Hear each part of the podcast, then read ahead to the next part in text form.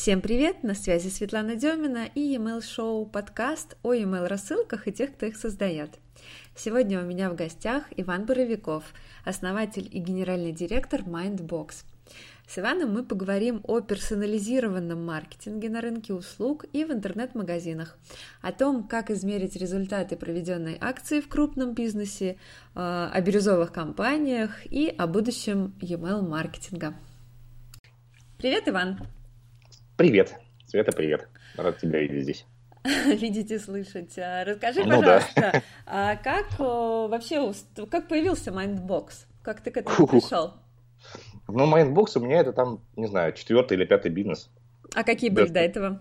Ну, до этого, ну, то есть вообще это, знаешь, такая была какая-то э, эволюционная история, то есть у меня не было такой истории, что вот там вчера был один бизнес, сегодня там другой, там стартапы, шмартапы, вся эта история. То есть, ну, а, после института мы с одним товарищем, с моим однокурсником, а, сделали салон сотовой связи. Потом появился второй салон, потом появилась такая история, что не знаю, может быть, слышал такое понятие виртуальный оператор, да, то есть компания, которая там типа оптом покупает трафик у сотовой компании, делает некий свой тариф, находит свою нишу и там его продают. Uh-huh. И, и вот мы начали что-то такое типа с виртуального оператора делать в 2002 году, потом это, ну, он получился достаточно большой, то есть у нас в Москве было там, ну, порядка 15 тысяч абонентов, это уже был мой, как бы, бизнес отдельный, да, мы с партнером после этих салонов разошлись. Потом я пытался эту историю диверсифицировать, мы начали строить всякие смс-сервисы, типа э, скачай мелодию, за смс там весит бардак, короче говоря. И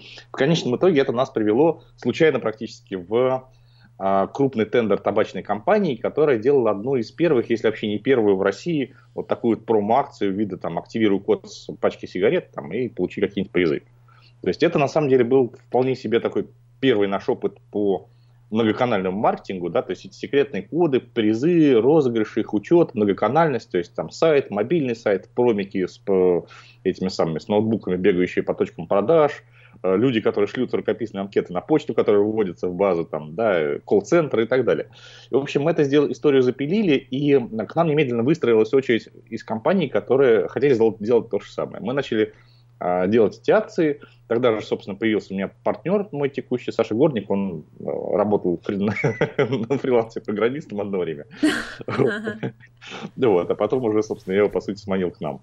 И мы сделали продукт для автоматизации таких акций, э, получили большое количество единообразных данных по результатам, да, и поняли, что, вообще говоря, в этих данных есть смысл. Да, и, наверное, надо двигаться в сторону как раз того, что строить э, маркетинг с покупателями от пользы и от данных, а не от креатива и там, условно, не от бренд-маркетинга. Да? Это и, в каком ну, год, в году было? Это, ну, типа 2006, может быть, 2007, что-то такое. Да, правильно, в 2007 мы сделали, собственно, первый наш длинный проект. Это был проект для L'Oreal, он назывался «Клуб красоты и здоровья Виши». Ну, практически это была полноценная программа лояльности с карточками, с рассылками, с чем-то еще. И мы, в общем, получили очень приличный опыт.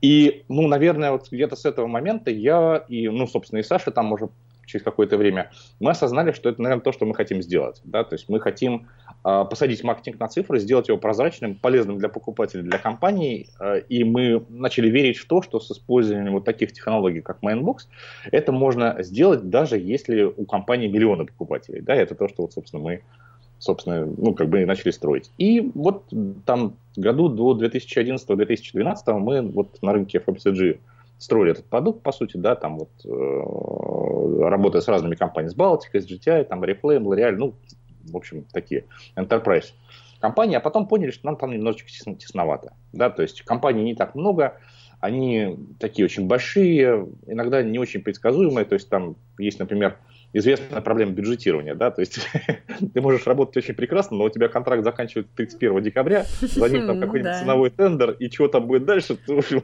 совершенно непонятно. Это немножечко подбешивало, и до сих пор, собственно, продолжает подбешивать такая вот как бы ситуация. И мы начали смотреть а, на соседние вертикали рынка, что там есть хорошего, да, попробовали сунуться в e-commerce, попробовали сунуться в ритейл и осознали, что там проблематика ровно та же самая, централизовать данные покупателя, сделать маркетинг прозрачным и наладить вот эту цепочку быстрых изменений по каналам, там, по ценам не суть важно. И печет у этих компаний гораздо сильнее, чем у FMCG, потому что они меньше, им нужно здесь сейчас зарабатывать, там каких-то сферических бюджет, бюджетов в вакууме там нет. И вот, собственно, там годик, э, полтора понабивали шишек, и вот, собственно, Mindbox в том виде, в котором он есть сейчас. А, ну, у нас там чуть меньше, наверное, чем 200 сейчас э, заказчиков в России, начали двигаться на, европейский рынок достаточно успешно, и будущее выглядит прекрасным. А что такое Mindbox? Вот э, давай мы все-таки расскажем, потому что ты сейчас сказал, что вы задачи и такие, и такие решаете. Кому вообще нужен Майндбокс, и кому стоит к нему присмотреться? Ну, смотри, Mindbox, если есть некая путаница с этим на рынке, мы, наверное, сами во многом ее спровоцировали. Нас часто воспринимают как платформу для email рассылок. Это, правда, может быть процентов на 5. Mindbox – это технология, которая позволяет работать с а, привлеченными уже покупателями и подписчиками по разным каналам с помощью разных инструментов типа в одном окне. Да, то есть вот есть некая, а, у, практически у любой средней там, с плюсом или крупной компании, B2C компании любой, да, то есть ритейл, e-commerce, недвижка, банки, страховые, сервисные компании, там, химчистки, прачечные, чего угодно. Да, все эти компании, они хотят построить некую такую абсолютно идеальную историю, когда ты взаимодействуешь со своим покупателем а, через много каналов с помощью разных точек контакта, то есть через приложение, через сайт, через колл-центр, через в розничном магазине там покупатель общается с, с э, кассиром, да, рассылки, e-mail, смс, там, мессенджеры, там еще какие-то новые каналы появляются, еще что-то, не суть важно. Но компания хочет, чтобы покупатель получал понятное и консистентное предложение в этих точках контакта, собранное специально под него. Uh-huh. А консистентное я понимаю в первую очередь персональное, не, персональное не, не, не в том смысле, что я там по имени в e-mail его называю, а собранное под него. То есть подходящие товары, правильные цены, правильные акции, да, правильный приоритет, правильная схема коммуникации нужным каналом в нужном месте, там, да, ну, в нужный момент скидочка, uh-huh. если необходимо. И, соответственно, эта картинка, она должна быть консистентной. То есть, если мне компания что-то обещает в e-mail, какие-то условия покупки, какие-то рекомендации, я хочу их услышать точно так же от оператора колл-центра, от кассира в офлайн магазине и я их хочу видеть в своей корзине на веб-сайте, их приложении. Угу. То есть это такая, получается, как CRM-система, которая объединяет в себе много-много данных и типа показывает того. их э, в разных каналах, правильно? Типа того, да, и управляет ими. Угу. Да, и, ну, как бы все это пытаются построить, но Самое главное ограничение, и почему это, собственно, ни у кого толком не получается, для этого нужно купить очень много разных технологий. Угу. По сути, маркетинг погрязает в интеграциях, во всяких айтишных историях, увязывая там e-mail рассылщик с, там, с какой-нибудь процессингом программной лояльности, с там, приложением и так далее. В целом это почти ни у кого не получается. Ну и Mindbox это вот, собственно, а, некая технология, которая все это решает. Если говорить чуть подробнее, то вот это три функциональных блока больших. Первый это маркетинг CRM, то есть система, которая объединяет покупательские данные из разных каналов, позволяя их классифицировать, э, сделать их пригодными к использованию и наладить отчетность, да, потому что если ты, например, не можешь ничего померить, то ты, естественно, ничего не улучшишь, да, uh-huh. как, аксиома. Второй большой блок – это, ну, самый известный, наверное, в Mindbox е, это управление прямыми каналами, в первую очередь, email маркетинг, да, но у нас точно так же можно управлять любыми другими каналами, то есть смс, пуши, Viber, вот сейчас там мессенджеры станут легальными мессенджерами тоже, какими-то кастомными там, штуками, типа цветами, с, с, с, с, самое, планшетами в прикассовой зоне, например, да, uh-huh. и, и на коммуникации и так далее. И третий большой блок – это, собственно, а, персонализация и управление а, оффером покупателю. Да? То есть это управление акциями, купи две, там, получи три. А, акции можно, соответственно, собирать любые, привязывать их к любой точке контакта, к любому сегменту покупателей, строить программу лояльности, делать свои или там, использовать любые внешние там, автоматические товарные рекомендации, персонализировать каталог на сайте, показывать, ну, как бы нужному человеку правильному специальные цены для него, его специальные оферы, там, то есть перерасчитывать цену а, в корзине или там на кассе, да, с э, учетом его личных скидок, чтобы он сразу видел некое конечное предложение, подсказывать, какие акции для него действительно и так далее. Mm-hmm. То есть это такая штуковина, которая вот формирует покупательский офер. С какого момента вообще такое все, э, такая сложная система маркетинга нужна? То есть сколько базы должна быть или какая это должна быть? Это, это e-commerce или услуги тоже подходят э, для того, чтобы внедрять такие технологии? Э, ну, смотри, то есть это же история абсолютно пошаговая. Да? То есть почему э, мы вообще стараемся э, внедряться и вообще приносить пользу нашим заказчикам. Ключевое слово это польза, да. Ну, как сказать, есть такая стратегия, да, вот в английском языке ее называют baby steps, шаги ребенка. Да? Пошагово, очень аккуратненько, с тем, чтобы в любой момент можно было остановиться, что-то пересмотреть, передумать, там, без, без каких-то там годичных стратегий и так далее. Поэтому э, внедрение Mindbox а, оно обычно пошагово начинается со всем известных e-mail рассылок, которые, ну, как бы обычно приносят пользу там, для компаний с 10-15 тысяч подписчиков и дальше. Когда мы понимаем, что с e-mail каналом все хорошо, отчетность мы наладили, мы можем оценить от него эффект, мы видим, что есть какой-то бизнесу стало хорошо, мы уже думаем, что там делать дальше, как усложняться. То есть добавлять ли другие каналы, нужна ли программа лояльности. То есть тут немножечко парадоксальная история, да, у нас вот много к нам приходит заказчиков, говорят, ребята, давайте мы сейчас вот тут запилим программу лояльности. И, а, собственно, наша первая реакция на такие вещи, а давайте не будем. Да? Потому что программа лояльности это такая история, где можно похоронить абсолютно любое количество денег и ничего не получить. Да? Поэтому если там, допустим, у компании не отлажены прямые каналы, а мы начинаем строить программу лояльности, это путь в ад, компания будет несчастна, будем несчастны мы, потому что мы не получим тот результат, который она хотела, и мы стараемся эту историю тормознуть. То есть, получается, где-то тысяч с 15, да, подписчиков ну, типа имеет того, смысл да. это все внедрять. Угу. А что делать людям, которым, у которых еще нет пока 15 тысяч подписчиков? Ну, смотрите, рынок-то... А это подписчики или клиенты? Не суть важно. Это те люди, которые проявили интерес компании, с которыми можно легально коммуницировать и которых мы видим в числе там, существующих или потенциальных клиентов. Uh-huh. Ну, это, это на самом деле просто разные, кстати, воронки. Uh-huh. Да, по большому счету. А, смотри, просто в чем, э, в чем, наверное, дифференциация Mindbox а там с, а, не знаю, там с платформами по email рассылкам. Mindbox, он нужен тогда, когда мы запускаем много кампаний, делаем много A/B-тестов, и а, нам важна скорость. Да? То есть, грубо говоря, мы сидим на коробочке с данными, с поведенческими, с транзакционными, там еще с чем-то, и мы хотим делать там кучу разных брошенных корзин. Uh-huh. А, грубо говоря, если у тебя нет маркетинг CRM, то тебе придется заниматься интеграциями, постоянно добавляя в ESP, ну, в классическую ESP какие-то данные. А, вот в Mindbox е это не нужно делать, поэтому Mindbox имеет смысл тогда, когда у тебя много подписчиков, и ты действительно делаешь A/B-тесты. Если это не так, и тебе там, по сути, e-mail маркетинг выглядит как там, ну, там регулярные там, рассылки, там, условно, по всей базе, там 5-6 триггеров, ну, можно использовать там любой из других имеющихся продуктов на рынке, то есть их, их полно там, все знают.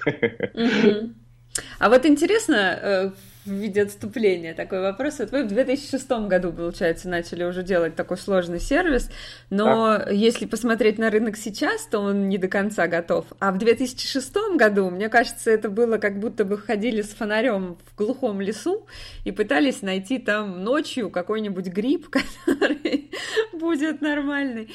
То есть как вы вообще вот э, поменяли, получается, сознание людей э, и вносили то, что было невозможно? Возможно на тот момент? Слушай, ну в 2006, во-первых, мне было 10 лет меньше, и в 10 раз больше энергии, наверное, да? И как бы светлое будущее. Сейчас, конечно, доля скептицизма сильно поприбавилась.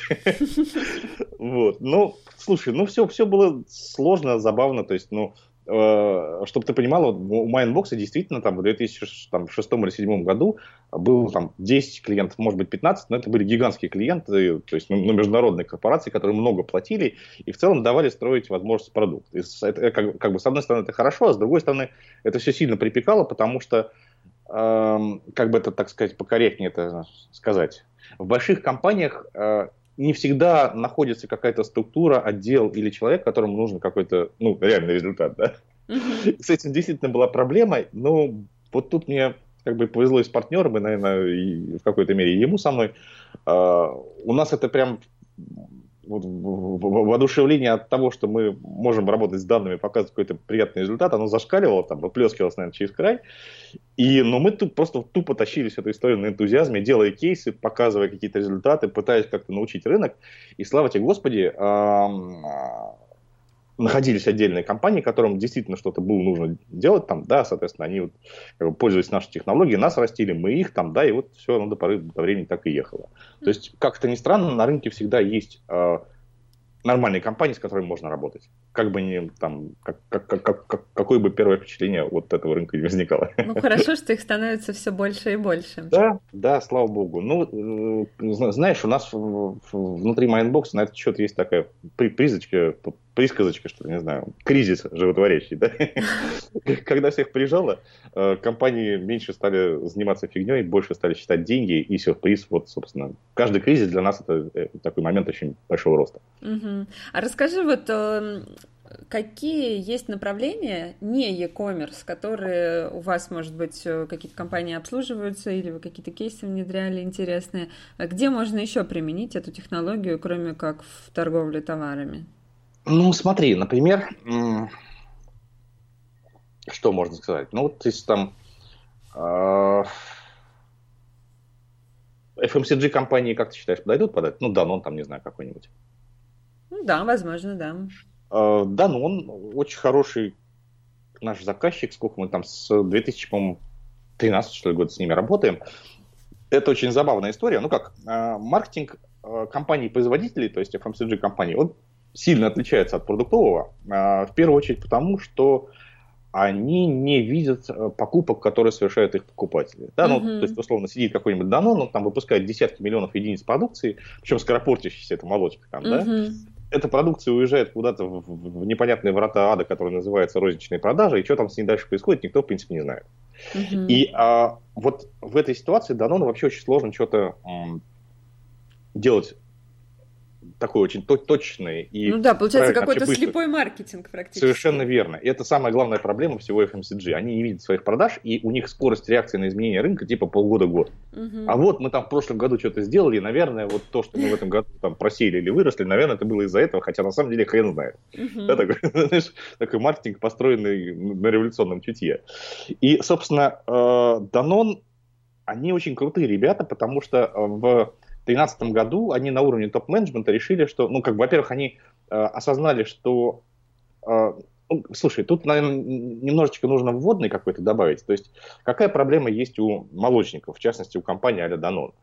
Э, у них есть э, большая проблема с э, оттоком да, то есть продуктов, схожих по потребительским характеристикам и по ценам, их много, да, mm-hmm. и вот покупатель приходит в магазин, он видит такую шеренгу из пакетов молока длиной 10 метров, и там где-то из них данон, где-то не данон, и по сути, ну, повлиять как-то, вы, выделить этот продукт в такой более-менее одинаковой ширинке довольно сложно, да, и, соответственно, как бы привязанности и лояльности к продуктам примерно никак, никакой нет. И мало того, создать эту лояльность с помощью традиционных медийных каналов, то есть бухивая там в пять раз денег больше телевизора, не получается, да, то есть как бы традиционный маркетинг он тут не пашет mm-hmm. совсем. А, и еще одна есть очень специфическая штука в молочке, а, основные э, заработки у этих компаний строятся на а, продуктах переработки на молока, молока, да, то есть сметана, простокваша, ряженка, там вот всякие такие истории. А само по себе пакетированное молоко, несмотря на то, что оно генерит огромные обороты, там, оно очень низкомаржинальное, то есть там 3 копейки на нем зарабатывается, и иногда даже может минус уходить, если скачут э, закупочные цены. И вот, значит, такая картинка у Данон, то есть они понимают, что телеком они вот на эти две проблемы э, повлиять никак не могут, на ток и на увеличение потребления высокомаржинальных продуктов. Они решают запустить э, пилотный проект по целевому маркетингу, по CRM, для чего делается такая история, с, которая называется кодирование продукции. Да? Ну, ты, может быть, видела, там в магазинах продается, там, не знаю, сметана, молоко, простоквашино. На них такие желтые наклеечки. Не обращала внимания. Ну, короче, вот если зайдешь, ага. то, ну, сам, самое там простое, что можно увидеть, любой, любой продукт Простоквашино с такой желтой наклейкой. А на этой наклейке содержится некий призыв, вступай в клуб, э, вот бери там покупай продукты от э, Простоквашино, активируй секретные коды, которые на них найдешь там на сайте и так далее. Копи баллы получай призы. И вот, э, собственно, мы эту историю запустили в пилотном режиме довольно быстро, по за пару-тройку месяцев, что ли, если не ошибаюсь, вместе с коллегами из AdWatch, из рекламного агентства.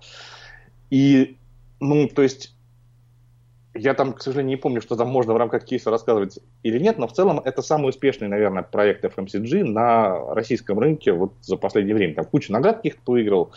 А, то есть это первый на моей памяти в истории а, ситуация, когда компания, FMCG-компания смогла померить свои продажи в а, рознице, сделать быстро правильный вывод о том, что хорошо, что ли плохо с помощью АБ-тестов и прямых коммуникаций, в первую очередь email рассылок и заработать много денег. А да, кто те есть... люди, которые все-таки берут э, творог в руку или там сметану и вводят данные в компьютер? Ты знаешь, это ну, в основном ну, больше, конечно, девушек, хотя мужская прекрасная половина человечества тоже в этом активно участвует. Но это миллионы людей. Uh-huh. Да, то есть их много. Понятно, что, конечно, эта механика имеет большие ограничения, потому что, ну, там даже по самым оптимистичным оценкам охватить там более 3-4% от всей целевой аудитории с помощью такой истории, конечно, невозможно. Uh-huh. Но эти, даже эти 3-4% при э, хорошей работе с ними, а хорошая работа, это, ну, например, там, ну, то есть на Даноне сейчас там работает примерно 200 механиков, там, параллельно работающих, да, uh-huh. с АБ-тестами, или там полторы тысячи вариантов премьирования перепробовали за год, ну, вот такого вот плана, да. И, но даже вот эти вот там 3-4%, они э, могут много денег дополнительных принести в компанию. Мы считали там деньги, то есть э, эффект от правильной работы с людьми внутри клуба Простоквашино, он заметен даже на уровне доли рынка данного в России. Причем, ну, существенно заметен. Ну, то есть по, даже по АБ-тестам можно понять, как, в принципе, другая целевая аудитория, ну, остальные люди, да, будут себя вести на примере вот этой. Типа того, да. Угу.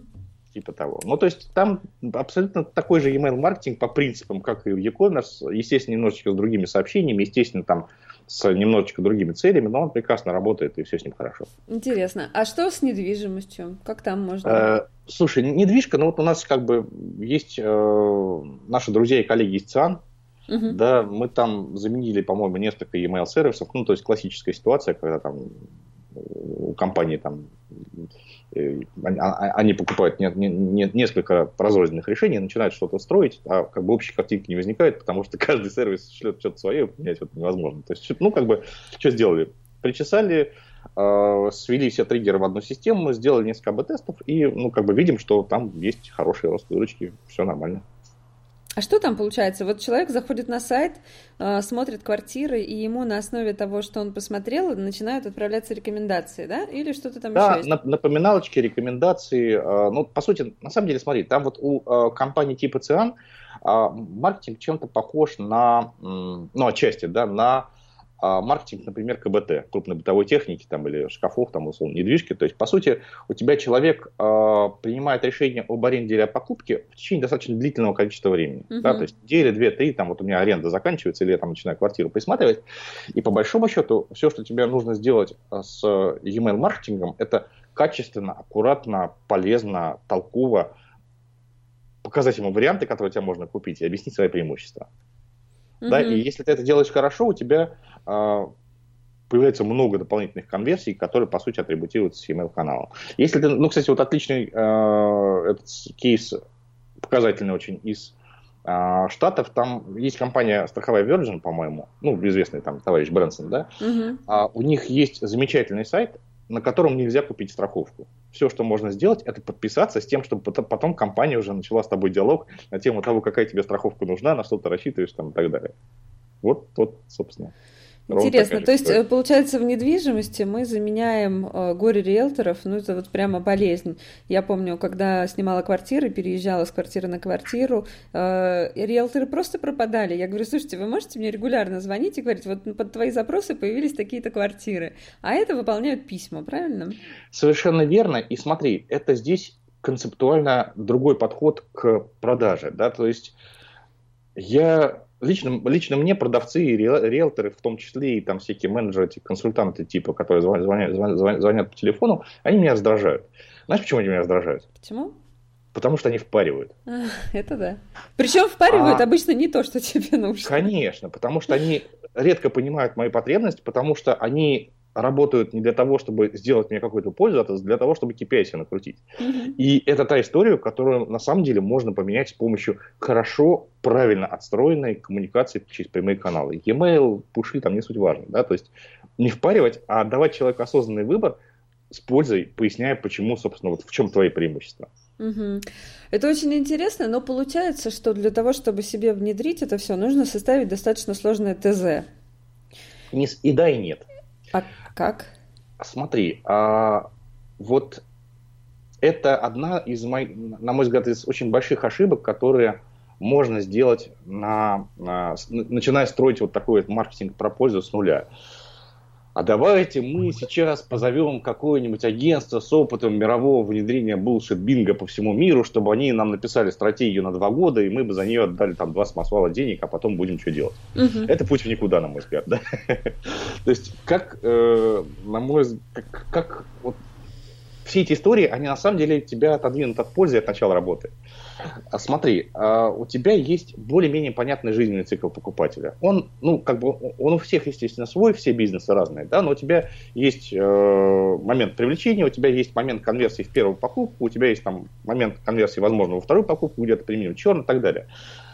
Сесть и расписать десятка-два там или три гипотез, а что какие проблемы у человека могут возникать на каждом этапе, может там плюс-минус любой маркетолог, там, ну, не знаю, за день. Угу. Да? Никто не мешает сесть и тупо запустить эти компании. Они будут кривые, они никому не будут нравиться, они будут там, ну, то есть, в самом худшем случае. Но это сделает самую главную вещь. Ты, может быть, не получишь никакого результата сходу, но через месячишко вот такого э, труда у тебя будет картинка с конверсиями по каждой компании, разложенная по жизненному циклу и у тебя размышления, или у твоего заказчика размышления от там, э, из формата вида там, давайте внедрять лучшие практики мирового email-маркетинга, они перейдут в формат очень конкретных историй. Смотрите, у нас здесь в поброшенной корзине какая-то жопа с конверсией, да давайте думать, что с этим делать. Может быть, мальчикам и девочкам разное, может быть, недвижки как по-другому работает. И это вот запускает вот эту историю с конкретикой, угу. да, с конкретными маленькими шагами, по сути, с поиском гипотез. И я считаю, что нужно начинать именно с этого. Это та причина, почему мы как параноики всем всему рынку толдычим про наши стандартные компании. А, то есть у нас есть как бы стандартная пошаговка, ну ее можно назвать стандартной, для e-commerce ритейл компаний, которая в себе содержит 40, там, ну там чуть больше 43, что ли, не помню, мы там регулярно обновляем, триггерных сценария, которые там плюс-минус закрывают жизненный цикл. То есть их можно взять, скопипастить, чуть-чуть адаптировать под себя, запустить и увидеть, что у тебя на самом деле происходит с покупателями, и сюрприз, ровно в этот момент э, история, как бы, что нам делать с email-маркетингом, что улучшать, она присаживается на цифры, обретает совершенно конкретную пошаговку, метрики и начинает ехать. Да, вот как бы угу. с пустого места всегда очень сложно начинать, и стратегия вот эту проблему пустого места она ну, плохо решает. А это имеет смысл делать только когда у тебя очень много товаров, или если у тебя, например, всего 10 услуг? Нужно ли вот это все внедрять или нет? А почему нет? Э, услуг-то может быть и 10, зато проблем, которые могут у человека на, на, возникнуть на пути к покупке этих услуг, их может быть 100 запросто. Угу. Это а же в вопрос... Би... Ага. В B2B может это работать? Ты знаешь, э, опыт в B2B у нас довольно ограниченный, но выглядит так, что если есть какой-то человек, который заинтересован э, в том, чтобы у тебя что-то купить и при... может принять решение на основе информации, которую он получил, ну, условно, через e-mail рассылки, это может работать. Ну, как вариант, могу там привести пример. У нас была какая-то история, не вспомню, к сожалению, названию ее, но это типа компания, которая канцелярка торговала мелким оптом, и uh-huh. там покупатели это ИПшники, ну, то есть что-то такое, там шляпа, шляпа которая всяко перепродает. Слушай, ну нормально работало. Угу. Чуваки, вот новые карандаши, они дешево, там, побежали покупать. А как в эту всю историю встраивается контент-маркетинг? А, вот э, мы наладили триггеры, все прекрасно, но есть еще такое направление, да, контент-маркетинг, которое сейчас очень популярно и вроде бы как э, сильно повышает лояльность, и мы вроде бы не только пишем «купи, купи, купи», но даем какой-то полезный контент. А как нам это все встроить правильно, чтобы оно все было красиво и работало? А, ну смотри, а, вот ведь это же, там, возвращаясь на несколько шагов назад, это ну, ровно та же самая история, не, не впаривать, а советовать. Да? Угу. То есть, конечно, там в самом базовом, базовом варианте все эти триггерные цепочки и же с ними, они, конечно, про, про то, чтобы купить. Когда появляется возможность добавлять э, ну, в те же самые сценарии, по сути, в те же самые как бы, ситуации, где мы хотим человеку помочь, не просто предложение покупки, там, скидку или что-то еще, а ну, некий контент, который приносит пользу, конечно, это улучшает конверсии и в целом ну, вот э, чем больше пользы, тем лучше, да, то есть там, не знаю, если я, я говорю, например, про мебельщиков, то, конечно, я могу там долбать человека, который подписался на рассылки, э, не знаю, предложениями шкафов со скидками, и ну, получу от них какую-то конверсию, но, наверное, это не очень будет расти. С другой стороны, если у меня есть возможность сделать хороший контент и, например, объяснить, какие бывают типы диванов, как нужно выбирать и для каких целей что лучше подходит, я что-то думаю, что цепочка та же, но пользы будет больше и, наверное, конверсии выше. Ну да. Я, я же правильно понял твой вопрос, да? Да, То есть, ну, да. как бы не впаривать, не впаривать. Другой разговор, что а, вот тут, наверное, что имел бы смысл пояснить относительно моей позиции, я считаю, что запустить триггеры быстрее, чтобы померить и потестить, важнее, чем э, запариваться и делать полгода хороший контент. Да, то есть вот скорость изменений, она важнее, наверное, качества. Угу. То есть здесь на первом этапе про перфекционизм нужно забыть. Перфекционизм должен заключаться в том, чтобы запускать как можно больше, мерить и менять. Угу. Вот если эта история не взлетела, то какой бы у тебя ни был золотой контент, ты не научишься его распространять правильно и подставлять в нужный момент, когда человеку действительно важно. Получается, что за последние годы требования к email-маркетингу и к email-маркетологу на самом деле очень сильно изменились, да, то есть если раньше, несколько лет назад все говорили о том, что рассылки надо делать, точка, и все делали, или не все, но э, сейчас говорят о том, что вот ты сейчас сказал, да, например, что лучше запускать триггеры, а, чем запускать контент, и уже начинается выбор, что первое, что второе, что тестировать надо. Как изменились требования к email-маркетологам, и что сейчас нужно уметь email-маркетологу компании для того, чтобы ну, все хорошо работало? Ух, сложный, конечно, вопрос, но давай попробуем его сформулировать. Смотри, во-первых, ну как бы нет никакого противоречия между э, рекламными рассылками по всей базе и триггерами. Да, другой разговор, что я вижу как бы потенциал роста и потенциал улучшения скорее в основном в триггерах. А, но вот мы там через месячишко расскажем, что у нас получается с а, ручными рекламными рассылками типа по всей базе. Это тоже там может сильно улучшить, в том числе и контентом. вот. Но я тут что, наверное, хотел сказать, что роль e-mail маркетолога, она, на мой взгляд, меняется из э, такой чисто технической, а я знаю, как верстать и слать, там, да, в, некую роль такого бизнес-консультанта, может быть, даже в какой-то мере евангелиста, то есть, когда, который позволяет а, бизнес-хотелки от топ-менеджмента, от, может быть, какого-то там а, маркетинг-директора трансформировать в некую историю, полезную для компании и для покупателя. То есть, когда условно сидит в идеальном мире, e-mail-маркетолог должен транслировать пожелания менеджмента выжить все бабло, которое мы только можем слать больше и так далее, в некую как бы, историю, которая... В ТЗ «Как захватить мир». С пользой, да? Ведь вопрос не, не, в том, не в том, чтобы захватить мир, а в том, чтобы э, захваченный мир был счастлив, да? Иначе тебя строн скинут. И вот, и email-маркетолог должен это разложить в некую историю, понятную топ-менеджменту, э, исполнимую и полезную для покупателей. То есть триггерочки, контент, э, типы рассылок, как это мерить, как улучшаться, что значит сделали плохо, что значит сделали хорошо. Это на самом деле гораздо больше и гораздо сложнее, чем ну, просто заверстать и отправить. Получается, что э, если раньше у нас были просто маркетологи, которые разбирались во всем, да, и в трафике, и в e-mail рассылках, и там во всем, и во всем. Меня, а... наверное, коллеги побьют ногами, но я бы здесь добавил одинаково плохо во всем. Ну да. И потом э, все это разделилось на узких специалистов. Там специалист по директу, специалист по email маркетингу и так далее. То сейчас, получается, каждому из этих специалистов нужно опять научиться, ну теперь уже классно разбираться в других каналах в том числе, научиться взаимодействовать и сделать так, чтобы, ну, то есть как бы и понимать маркетинг в целом, да, не только маркетинг, там, как слать письма.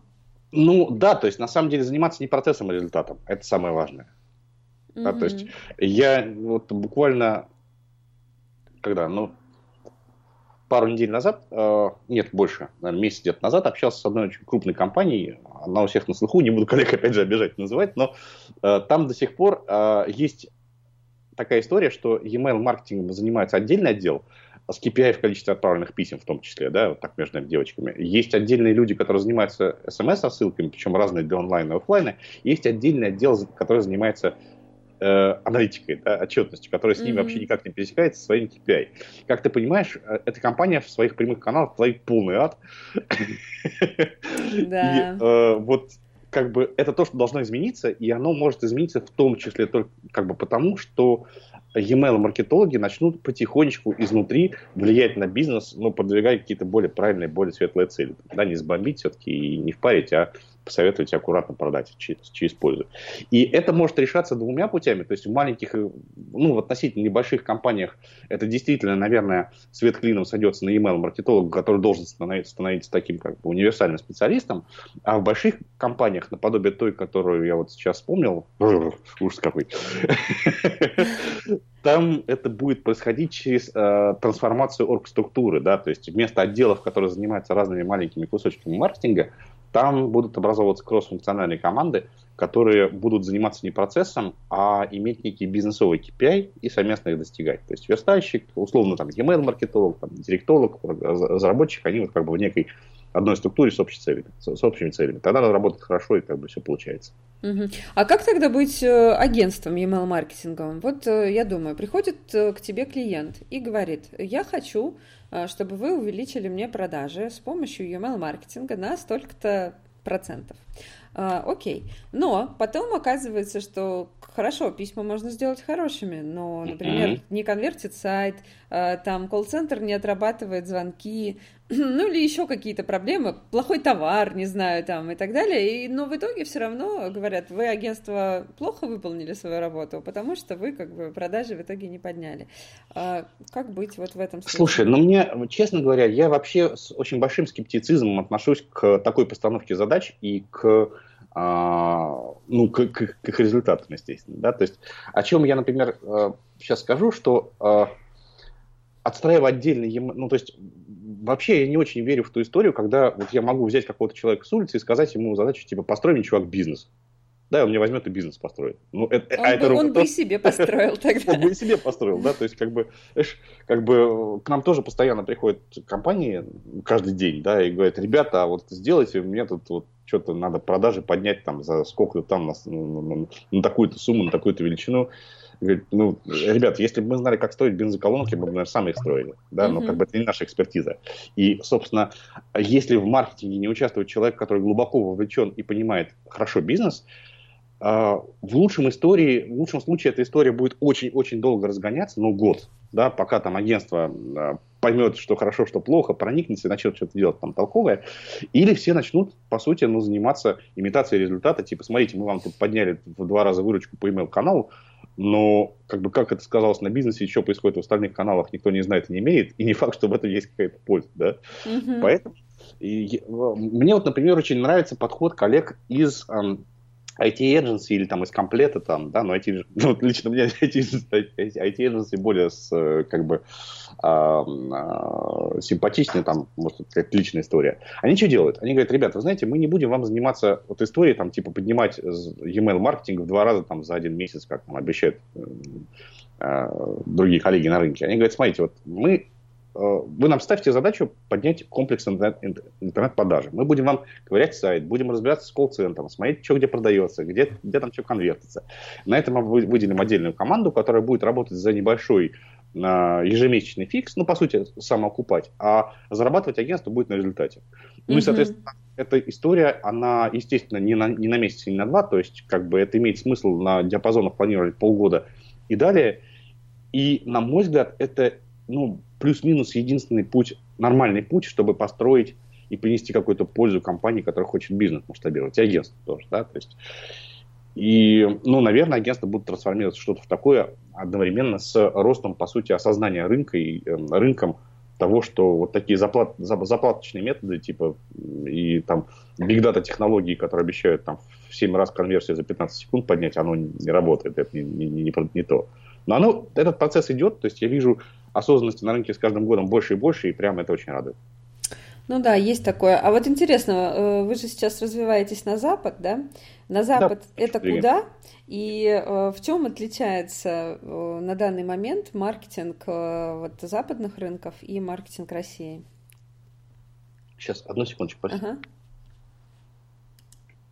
Смотри, ну, э, что я могу сказать? Мы на Запад мы двигаемся пока, так скажем, а, тыкаем острой палочкой, смотрим, что там будет от этого тыкания, очень осторожно, аккуратно. Ну, у нас вообще, в принципе, стратегия компании, моя личная, это, знаешь, такой э, кэш-позитивная история, то есть у нас нет там инвестора с э, большим мешком бабла за, за плечами, поэтому мы тратим свои деньги, ну, по сути, я свои личные деньги трачу, партнер uh-huh.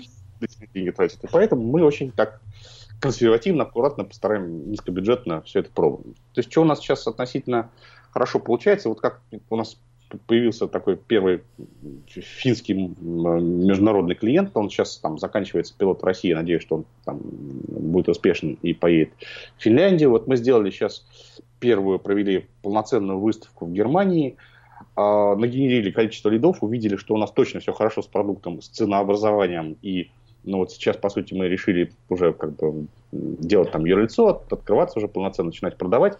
Что меня очень сильно впечатлило, а, это, конечно, а, уровень осознанности рынка, он сильно больше, да, то есть, грубо говоря, а, вот подходит к нам на выставке там условно маркетолог из интернет-магазина или из какой-то omnichannel сеточки, мы говорим, чувак, вот смотри, ты же, наверное, хочешь такую картинку построить, но тебе интеграция мешает. Он говорит, да, мешает, а вы-то что? Мы говорим, вот у нас продукт, смотри, как он работает. Он говорит, о, круто, куда деньги платить? И на этом у нас пока разговор заканчивается, потому что деньги можно платить. Пока некуда. Вот, но я вижу, что э, мы в нужном месте в нужное время, что рынок там куда более зрелый с точки зрения adoption rate, то есть готовности внедрять и осознанности этой проблемы. И, но ну, мы явно там вот прям все хорошо. Угу. А интересно, вот вы же по профессии хирург? Ну да, я им когда-то был. А как э, вот эти навыки хирурга э, отразились в бизнесе? Хороший вопрос. Честно говоря, я как-то никогда на этот счет не думал. Ну, да бог его знает. Знаете, как здравый цинизм и желание все выпотрошить. А сложно было сменить профессию? Ведь это же очень серьезная а, профессия. Ты понимаешь, как... Э, тут я не то чтобы ее менял, э, опять же, все чисто эволюционно. То есть как, как, как у меня это происходило? А, у меня бизнес, он всегда шел немножечко параллельно там вот с медициной, хирургией, вся, вся, вся, вся эта история. И вот я интернатуру закончил, у меня там какие-то там были истории, еще что-то. И по сути, первые годы того, что уже можно, что, что, что, что сейчас называется майнбуксом, я же параллельно работал в больничке, да, хирургом, дежурантом в 71-й больнице, это на Можайском шоссе, там, улица Багрицкого. Лет пять там проработал, проработал дежурантом, а, то есть брал там какие-то э, ночные дежурства, иногда суточные, там, и плюс-минус что-то получалось совмещать, там даже там с местной профессурой написали пару каких-то обзоров, э, ну, по сути, на, научных публикаций, думал о Одиссее и так далее. Но просто году, по-моему, в 2007 или 2008, точно даже уже не помню сейчас, я тупо уперся в свои физические возможности. Да, то есть, как это все выглядело? Если ты берешь два суточных дежурства в неделю, а, тебя это полностью вырубает и считаешь, что у тебя на работе нет. То есть это 4 дня из 7 там у тебя... Дня, да. Угу. да, и ты еще ходишь такой упаренный, угоревший там и так далее. И я увидел, что компания меня начинает убираться, и с этим как бы все плохо. Если я уменьшаю количество там дежурств, которые беру на работе, я как бы, ну, непонятно, зачем этим занимаюсь тогда, то есть я там не расту, и толку вообще никакого нет, да, и, в общем, пришлось принимать тяжелое решение, очень тяжелое для меня, я как бы завязал с медициной и переключился на, на то, чем я сейчас занимаюсь. Угу. Мне всегда просто интересно, как люди кардинально меняют свои жизни. Как это, ну, у всех это сложно, и процесс приблизительно знаешь, одинаковый. Ну, есть, я бы не стал говорить, что это прям такое кардинальное изменение. То есть я просто взял маленький кусочек, там, ну, какой, ну, не маленький, но такой кусочек вырезал, то есть остальное это не поменялось. Угу. Угу.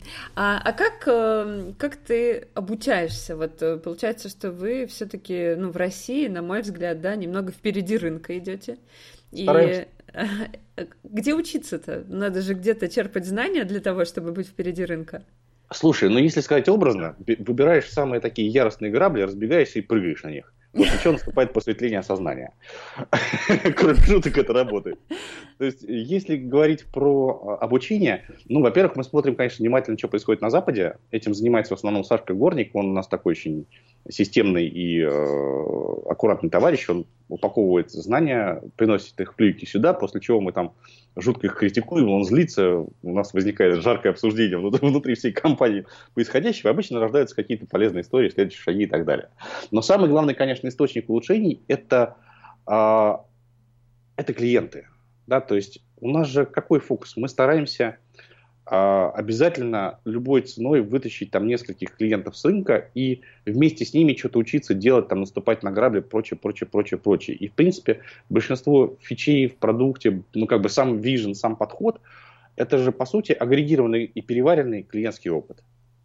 Угу. Да, и я считаю, что это самый-самый-самый главный источник э, знаний и трекшена в компании. Соответственно, поэтому мы с такими клиентами всегда стараемся работать лично и а, вот наша, как бы, наверное, главная задача из моя и моего партнера Саши с тем, чтобы вот эти клиентские хотелки, их унифицировать, трансформировать в продуктовые фичи и делать их, как бы, выносить их в продукты, рекламировать.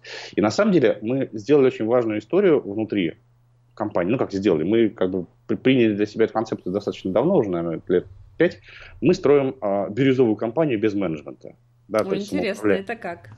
Ну как, у нас нет вообще в принципе менеджеров, да, то людей, которые управляют людьми. У нас э, построены кроссфункциональные команды, у нас полностью открыта вся финансовая штука внутри, то есть любой человек знает мою зарплату, любой человек может посмотреть, как формируется бюджет компании, на чем мы зарабатываем, на чем мы теряем, и мы отгружаем а, пол, полномочия по принятию, принятию всех решений по возможности на фронтовые команды, которые работают с клиентами. Соответственно, это их то есть, когда ты начинаешь, когда клиенты транслируют свою, свою боль не в тебя, а в людей, которые типа работают на земле, это фантастически, а тем более, когда у этих людей есть полномочия принять любое решение, они начинают фантастически быстро расти, ну, конечно, с каким-то еще отсевом по дороге, и количество крутых людей, которые слышат клиентов, умеют ими управлять и начинают влиять на продукт, оно начинает очень быстро увеличиваться. Да? То есть, например, а, я тебе так могу сказать, что вот там последние несколько больших нововведений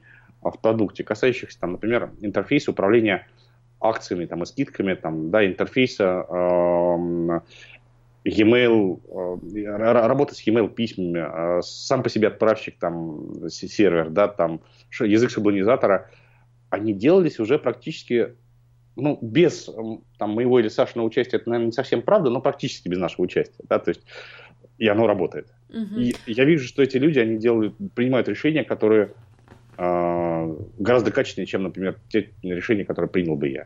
То есть моя задача собрать умных людей, дать их работать, дать, дать, дать им возможность свободно работать. Интересно. А изначально же все равно люди приходят, да, с системой ну, привычных, привычного Конечно. управления. Они ожидают, что вы будете давать им четкие задачи, контролировать, как-то премировать или, не знаю, штрафы угу. у нас запрещены, но наказывать. Угу. А, и э, как вы с, воспитываете вот эту ответственность в каждом человеке? Ну, смотри, во-первых, мы э, не мы воспитываем, а команда да, то есть наша здесь роль с Сашей чисто такая как бы медиаторная, может быть, э, совещательная, да, ну, просто, просто тупо за счет опыта накопленного. А мы как бы честно говорим на собеседовании, что вот у нас так, так, так все устроено, вот такие порядки. Нет людей, которые будут что-то утверждать, контролировать или назначать, ты все делаешь сам. И как бы постараемся это показать на каких-то примерах. Дальше человек, если вот как бы на, на старте все устраивает, он, то есть нанимает его тоже команда, да, не мы с Сашей, да, то есть люди смотрят просто на человека, готовы они с ним работать или не готовы, объясняют, чем ему заниматься, там, на примерах и так далее. Дальше он приходит на работу, устраивается, проходит наши все туториалы внутри, сейчас начали очень активно делать всякие обучалки внутри материала, чтобы ускорить этот процесс. Угу. Работает, а дальше, ну, как бы либо взлетает, либо не взлетает, как и везде. Сколько месяцев Но... вы даете ему на вот такую адаптацию первичную? Слушай, ну обычно за один-два месяца уже становится все понятно. Угу. Ну, Получается... То есть, опять же, все эти решения, они абсолютно прозрачны, там, да, и как внутри ком- ком- ком- команды все это делается. Очень важно, чтобы в компании не было людей, которые могли бы единолично принимать решения по зарплате и по приему на работу или увольнению. Да, тогда все это история рухнет. Получается, все люди знают, кто сколько зарабатывает, да? Да. да. Угу. А увольнение? Бывают же увольнения? Конечно. Тоже принимает участие команда в этом? Да. Угу. И Вся команда это вот прям, ну, как бы это обсуждается. То есть перед увольнением есть такая история, которая называется негативная обратная связь. То есть команда или лидер команды как бы говорит, что, ну, то есть со всеми там или лично кому как комфортнее, говорит, слушай, чувак, вот у нас, смотри, у нас здесь не получается, есть такие-такие проблемы, давай чини. Это может продолжаться бесконечное количество раз, э, ну, либо человек справляется, либо вот остаемся. Угу. Ну, получается, что все равно есть в компании, да, вот помимо обучения, есть еще какая-то база знаний, как и что делать, конечно, да, какие-то инструкции конечно. И, и так далее, на которые они ну, опираются. По, по сути, да, то есть это свобода в рамках ну, установленных неких процессов и правил. Да, угу. то есть это это, очень это очень интересно. Мне кажется, да, это такой да. высший пилотаж делегирования. Ну, в целом оно все идет ровно от того же, что я, из меня, например, менеджер с точки зрения контроля над рутинной работой примерно никакой, я, наверное, уже просто не способен этим заниматься в силу расфокуса и широкого круга задач. Uh-huh. Сашке менеджить, управлять людьми очень не нравится, и мы вот с ним как бы ну, договорились о неких принципах, на которых мы строим эту компанию, и самоуправление в их числе. В этом плане, на самом деле, было очень интересно а, и немножечко стрёмно тот момент, когда мы открывали заработную плату внутри компании. Да, ну ты, ты же понимаешь, что это ну, да. странный шаг. И он еще до этого был на ну, э, э, э, это в какой-то мере было увязано с успехом процесса изменения заработной платы. Да? То есть как у нас мы не хотим никому назначать заработную плату, мы хотим, чтобы люди самостоятельно ее определяли, делали ее справедливой в рамках там, бюджета команды и так далее. Но бюджет команды это чуть попозже, но до этого был очень прикольный процесс, и он устаканился, один из, наверное, самых популярных компаний, это пересмотр э, своей заработной платы. То есть есть, по сути, ну, Trello мы пользуемся для написания бизнес-процессов. Trello это некий как бы, процесс представляет из себя путь, который должна проделать карточка по доске по нескольким этапам. Первый uh-huh. человек заводит карточку, говорит, вот я такой-то, вот вы все знаете мою зарплату, вот там бюджет, пожалуйста, да.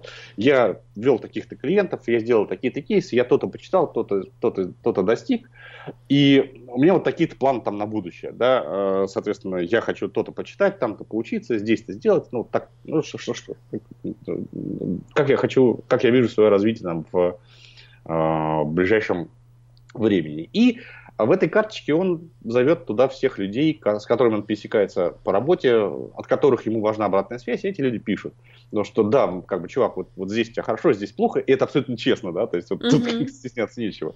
И по, и по итогам, если никто не накладывает вето, э, история уезжает в бухгалтерию в повышение зарплаты. То есть uh-huh. вот а... примерно таким же образом и все остальное. А вам тоже они назначают зарплату? А, да, то есть я один из первых людей, который проехал по этому процессу, и мне было очень приятно услышать фидбэк про себя. Ну, то есть там и были как бы критика, и э, хорошая. То есть, ну, абсолютно справедливо, то есть ни к чему не придерешься. Так интересно. Слушай, а ну как бы если мы не будем, э, если не будем как бы сами следовать этим, этим правилам, правилам, то кому они нужны? Угу. А есть ли какой-то режим работы у команды, или они, ну, как бы в том режиме, в котором считают нужным, приходят на работу? Мы ничего не навязываем, но как бы что мы хотим, чтобы, ну, то есть клиенты, почти все клиенты знают мой телефон, знают мой e-mail и так далее, да, то есть я на прямой связи. Меня волнует одно, чтобы клиенты мне не звонили, не жаловались. Если mm-hmm. это происходит, если команда демонстрирует какие-то хорошие результаты, значит у нас все в порядке. Угу. И, и вот вообще туда не полезу и даже не буду вникать в то, то, как они это достигают, с помощью каких инструментов, процессов и так далее. Вам сейчас вообще люди требуются? Мне кажется, что многие, кто нас будут слушать, они захотят работать в такой команде. Да, мы регулярно нанимаемся. У нас сейчас сколько? У нас сейчас, я точно даже не скажу, по-моему, 75 человек. Вот мы только что закрыли несколько позиций на клиент Success Manager, да, то есть на человека, который у нас э, занимается как раз... Сейчас, прости, мне телефон звонит. Э, занимается клиентским менеджментом. Мы закрыли несколько вакансий разработчиков, но я думаю, что там растем очень быстро, и там в сентябре будет очередная волна найма. Собственно, все, все, все вакансии, которые у нас есть, мы публикуем на HeadHunter в разделе на, на mindbox.ru, поэтому welcome. Угу. В конце подкаста я всегда задаю э, несколько стандартных вопросов, которые наши слушатели очень любят. А, первый вопрос. Э, какие книги э, по маркетингу, управлению, вот вообще по бизнесу оказали на тебя влияние, и что бы ты порекомендовал почитать? Так, ну... А... Ну, первая книга, которую я бы порекомендовал почитать и немедленно м- принять в, так сказать, в качестве жизненной парадигмы, это Getting Things Done, да, методология управления а, личными делами, ГТД она еще называется, на русском языке. А, а да, Алан, а, как же это по-русски-то? Она как привести дела в порядок? по-моему, так и называется. А, нет, она, по-моему, переведена как привести дела в порядок, кажется, угу. так называется. Угу. Так, а вторая офигенно важная история, которая, в принципе, меня сильно воодушевила, это «Открывая организации будущего». Это а, от Сбербанка?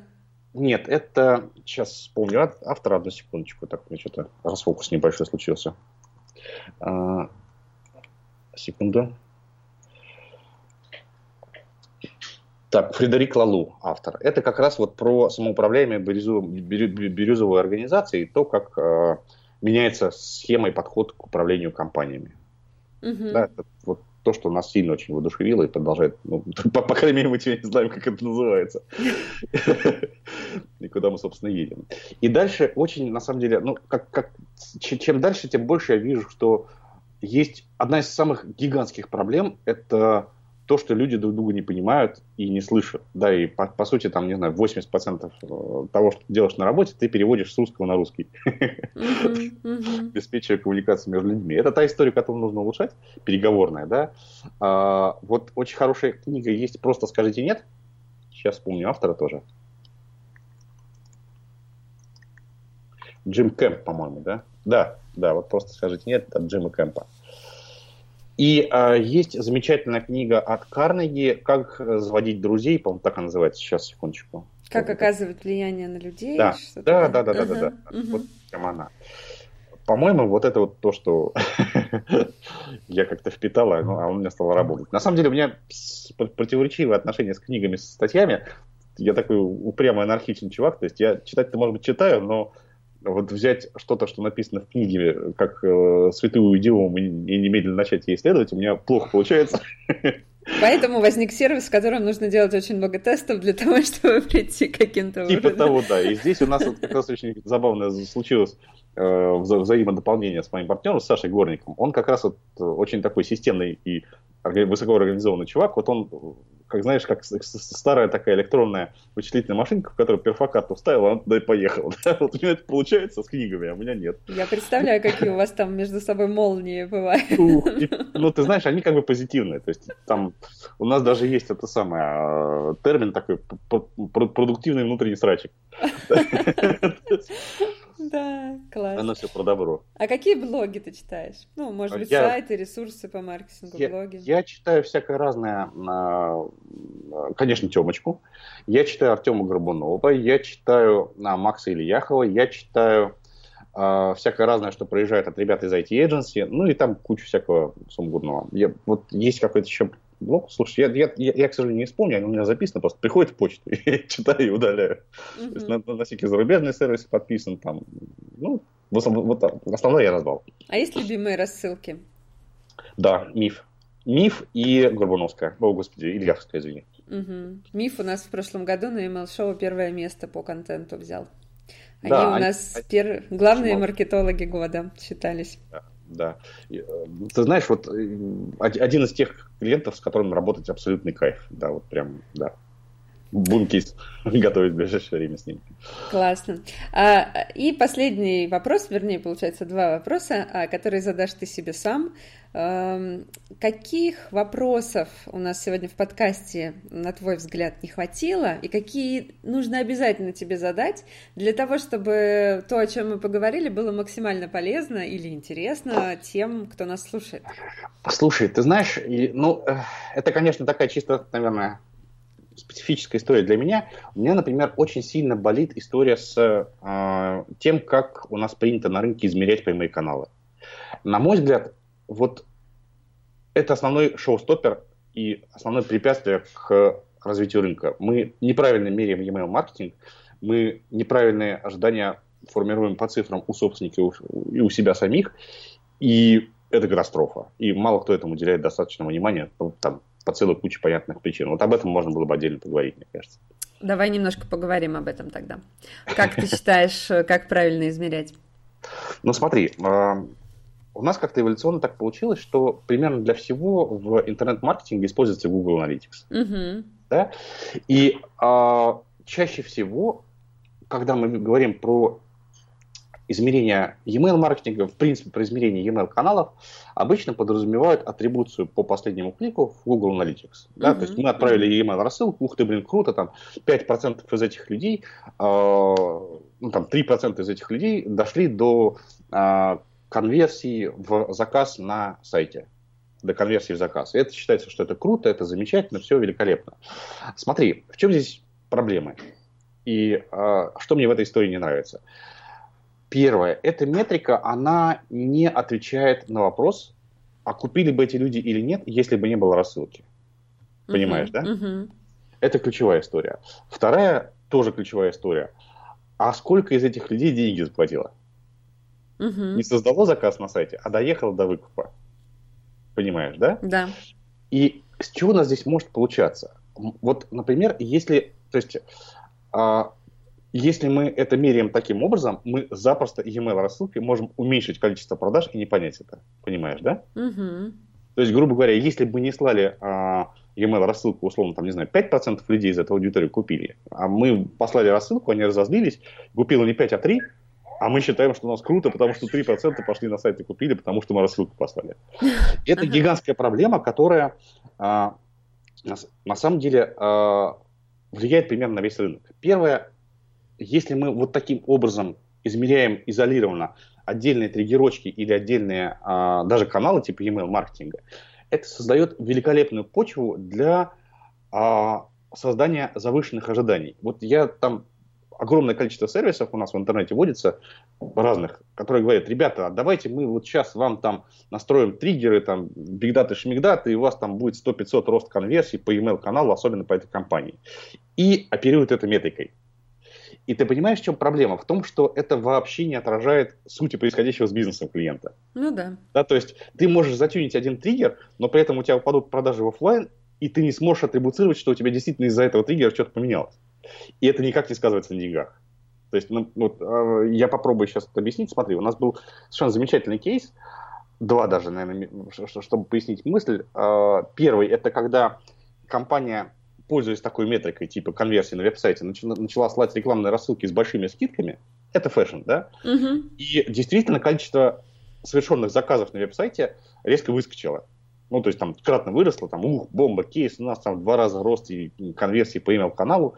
А если смотреть на бизнес в целом, то все стало совсем плохо, потому что курьеры по этим заказам начали ездить с одеждой, а выкупа-то нет, да, то есть девочка на эмоциях там хочу скидку совершает заказ, но как бы mm-hmm. вот, с точки зрения покупательской способности у них ничего не поменялось. Ну и плюс и... потеряли почти всю маржу. Бинго. И mm-hmm. вот это пример такой метрики. Вторая история, например, есть у нас один клиент ювелирный, да, вот они э, пользовались одним из очень популярных сервисов триггерных рассылок с товарными рекомендациями. И мы наблюдаем там следующую картину. Вот они как купили стандартные триггерочки, начали слать, и вот есть там сервис а, есть э, цепочка брошенный просмотр, в которой представляются товарные рекомендации. И они за эту историю платили по CPO. То есть, по сути, отдавали как бы процент от заказов всем людям, которые с этой а, e-mail рассылки приходили на сайт и совершали заказ. А прикол здесь заключается в том, что э, когда мы это тестили и мерили, мы как бы в, одном из тестов убрали товарные рекомендации из этой цепочки. И там конверсия выросла. Вот это да. То есть представь себе абсурдность ситуации. Магазин платит часть своей прибыли за то, чтобы уменьшить себе конверсию. Uh-huh, uh-huh. То есть, и а, в чем здесь большая проблема? А, все привыкли так делать и не видят никакой альтернативы. И мало того, уже создался некий рынок ожиданий, да, и как бы если там, не знаю, топ-менеджмент покупает условно какой-нибудь сервис e-mail маркетинг, говорит, ну что у меня пять раз на конверсию увеличите на или не увеличите. Не увеличите, значит, мне такой не надо. Не надо. И это полная дичь, потому что это не имеет никакого отношения с реальностью, с тем, что происходит в компании, когда там такими сервисами она начинает пользоваться. И это можно поменять. То есть э, есть э, относительно простой способ как это все можно улучшить. Это назыв... Этот способ называется контрольная группа. Мы ее внедрили у себя в продукт. Мы будем этот адски тащить на рынок, всех пытаться обучить, изменить и, собственно, э, как-то поменять эту ситуацию, потому что я верю, что нормальный, качественный рост рынка и уровень осознанности у компаний станет возможен только тогда, когда мы перестанем булшитить цифрами, когда начнем показывать, что рост денег в два раза за три месяца невозможен, и нужно много мучительно и точно работать и мерить, и, собственно, вот компании начнут заниматься пользой. Вот. Угу, хорошо, такая, ну, отличный вопрос. А какой, какой второй вопрос ты бы себе задал? Второй вопрос? Второй вопрос, наверное, я бы себе задал про а, хайп, связанный с бигдатой. Да? Есть много компаний, есть, опять же, большой сформированный рынок ожиданий о том, что а, магия больших цифр изменит рынок, и маркетинг станет не нужен и так далее. И, собственно, компании, часто мы видим так, что э, компании выбирают сервис, там, а у вас это Big Data есть? Ну, если у вас купим, а если нет Big Data, то мы не, не, не купим, потому что нам Big Data нужна, да? Смотри, на самом деле, я для себя на русский язык это перевожу следующим образом. Я не знаю, что мне делать по маркетингу, поэтому я хочу, хочу купить какую-нибудь магическую палочку, палочку-выручалочку, которая сама за меня все сделает. Угу. И ты знаешь, мы на самом деле у нас немножечко противоречивая здесь картинка мира образовалась. С одной стороны, ну, самое простое применение Data – это товарные рекомендации. Они действительно полезны, мы видим в ряде случаев э, от них какой-то э, полезный результат, в ряде случаев мы видим вредный результат, как, как в одном из кейсов, как я сейчас э, приводил. Но прикол заключается в том, что Data, равно как и другие секретные технологии, просто из коробки они не работают. Да? Почему хорошо работают, например, э, рекомендации на Амазоне? Потому что Amazon сделал гигантское количество предварительной работы. Очистка и нормализация данных, классификация, ну, как бы огромный, ну, то есть огромный масштаб, огромные массивы данных, которые достоверны, которым можно верить, и которые можно использовать для построения хороших рекомендаций. Mm-hmm. Что обычно происходит а, а, у нас, как бы, ну, в среднем таком в классическом e-commerce или ритейл-магазине. То есть куча Excel-табличек, разнородные системы с разнородными данными, хрен знает откуда взялись, э, взявшимися, да, и никакие, никакая Big Data в этом случае не поможет. Да, есть такой аналитический принцип garbage in, garbage out, то есть если ты хрень вгрузил в систему, то ты хрень на выходе и получишь. Это вот то, что у нас, в принципе, сейчас здесь происходит. И то, что тоже мы собираемся немножечко улучшить и поменять, и а, мораль моей, так сказать, мораль моего спича и то, что я хочу, наверное, донести до рынка и для себя, то, что Big Data – это офигенно полезный, точный инструмент, который может действительно приносить прибыль. Но нельзя создавать а, а, ни у себя, ни у заказчика ожидания о том, что он сам по себе будет работать без участия человека, без большой мучительной, рутинной подготовительной работы, как, как это сделал Amazon. Да? И мы, наверное, верим в то, что э, действительно будущее за большими данными и за всякими автоматизированными и э, алгоритмами самообучающимися, и сами активно в эту сторону двигаемся, инвестируем, но это не отменяет участие человека, и это не, не отменяет все остальные необходимости в централизации данных и в приведении э, знания о покупателях в какой-то единообразный, понятный и правильный вид. Вот. Да, в общем, все не так просто, как кажется. Все охренеть как непросто. Вот такой вывод мы сделали в конце подкаста. Спасибо большое, мне кажется, получилось у нас очень круто. И спасибо тебе, что ты согласился, была очень интересная беседа. Спасибо, Света, буду рад еще болтать с тобой. И до встречи 22-24 сентября на ML Show. Я надеюсь, ты там будешь. Да, я собирался заехать. Отлично. Счастливо. Все, спасибо, счастливо, Вась. Счастливо.